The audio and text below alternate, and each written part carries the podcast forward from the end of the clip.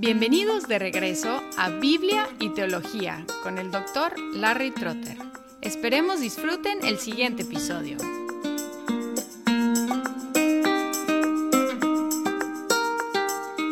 Seguimos en el mismo mensaje que empezamos a analizar en el episodio anterior. Leemos en Ageo 2, 15 al 19.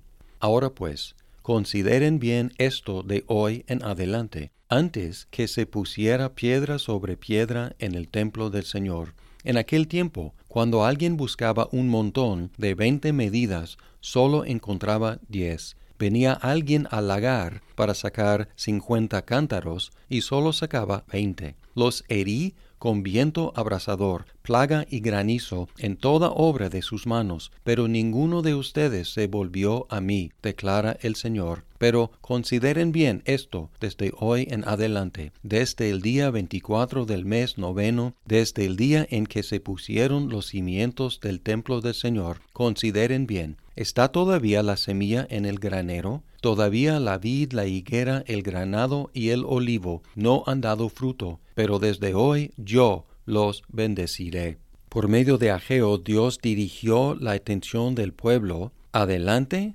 atrás y luego adelante otra vez. En el 15 les dirige su atención adelante, dice, ahora bien, consideren bien esto de hoy en adelante, consideren el futuro. Pero luego les recordó de cómo las cosas habían ido económicamente antes de que hubieran empezado a reconstruir el templo. Siguiendo en el 15, dice, antes de que se pusiera piedra sobre piedra en el templo, en aquel tiempo y luego describe la escasez económica. Y de hecho aquí tenemos una repetición del mensaje que escuchamos en el primer sermón de Ageo, en capítulo 1, 1 al 11 repite la idea de que sus esfuerzos no lograban mucho, sus empresas no producían lo que ellos habían esperado, y cada vez que buscaban algo, siempre había menos. Buscar un montón de veinte medidas y solo encontrar diez, buscar cincuenta cántaros y solo encontrar veinte, siempre hacía falta antes de empezar a construir el templo. Y luego, otra vez dirige su atención adelante. En el 18 otra vez dice, pero consideren bien esto desde hoy en adelante. Aquí se refiere al día de echar las cimentaciones del templo. Dice, desde el día en que se pusieron los cimientos del templo del Señor, consideren bien.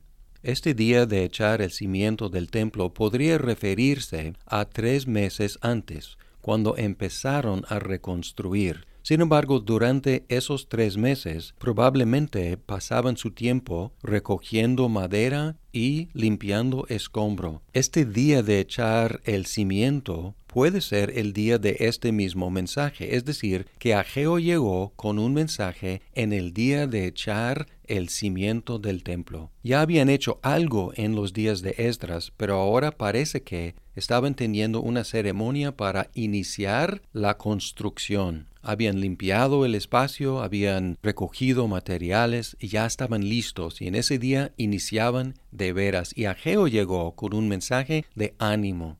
En el 19 puede ser una serie de declaraciones o de preguntas. Nuestra versión traduce la primera parte como pregunta y la segunda parte como declaración, que tiene mucho sentido. La pregunta es, ¿está todavía la semilla en el granero?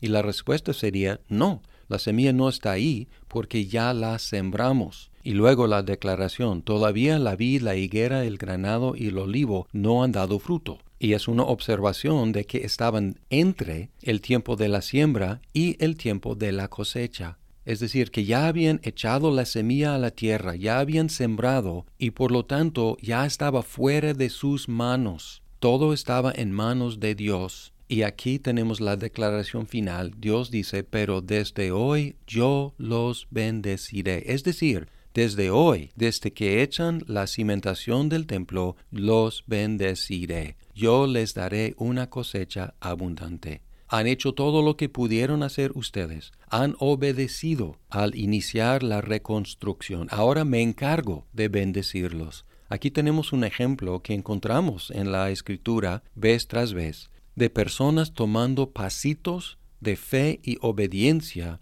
y Dios magnificando los resultados más allá de lo imaginable. Podemos pensar en muchos personajes de la Biblia. Podemos pensar en Abraham, en Moisés, en Gedeón, en Ana, en David, en María, en José, en Pedro, en Pablo, en muchos. Ellos tomaron pasitos y Dios los magnificó en algo enorme. Sin embargo, tenemos que reconocer que lo que estoy llamando pasitos pueden ser pasotes para nosotros, pueden ser muy grandes para nosotros. Y además, un pasito para un cristiano puede ser un pasote para otro cristiano. Algo que para ti es muy normal, muy fácil, para mí puede ser algo muy grande y viceversa. Pero algo muy difícil para todos nosotros es ser generosos, dedicando nuestro tiempo y nuestros recursos en tiempos de escasez, y fue el llamado para el pueblo de ese entonces. Durante escasez, antes de la buena cosecha,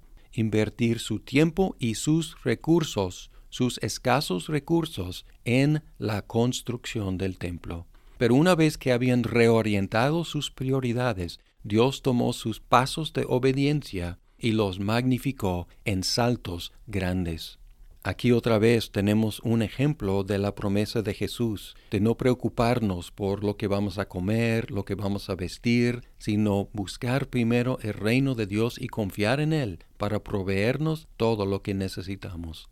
Observen que Dios no les dijo que pararan de trabajar en el campo, que dejaran sus trabajos normales, sino que reorientaran sus trabajos alrededor de la prioridad de construir el templo para tener la presencia de Dios morando en medio del pueblo y tener un lugar donde ofrecerle sacrificios.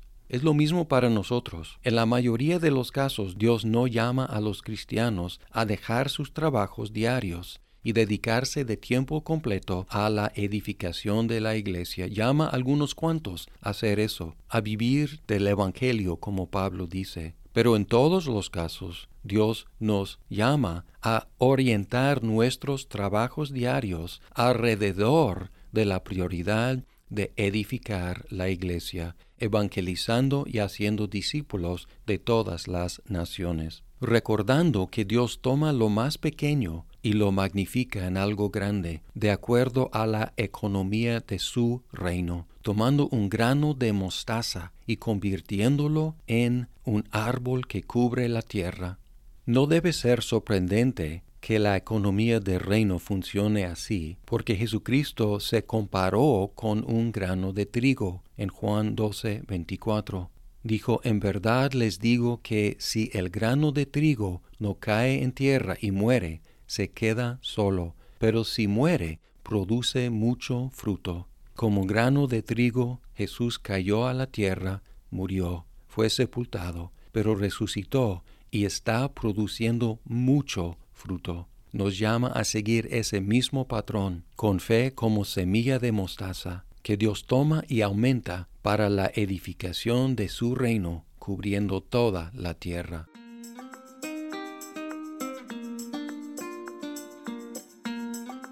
Muchas gracias por escuchar este episodio. Si estás disfrutando Biblia y teología, por favor compártelo con tus amigos. Hasta pronto.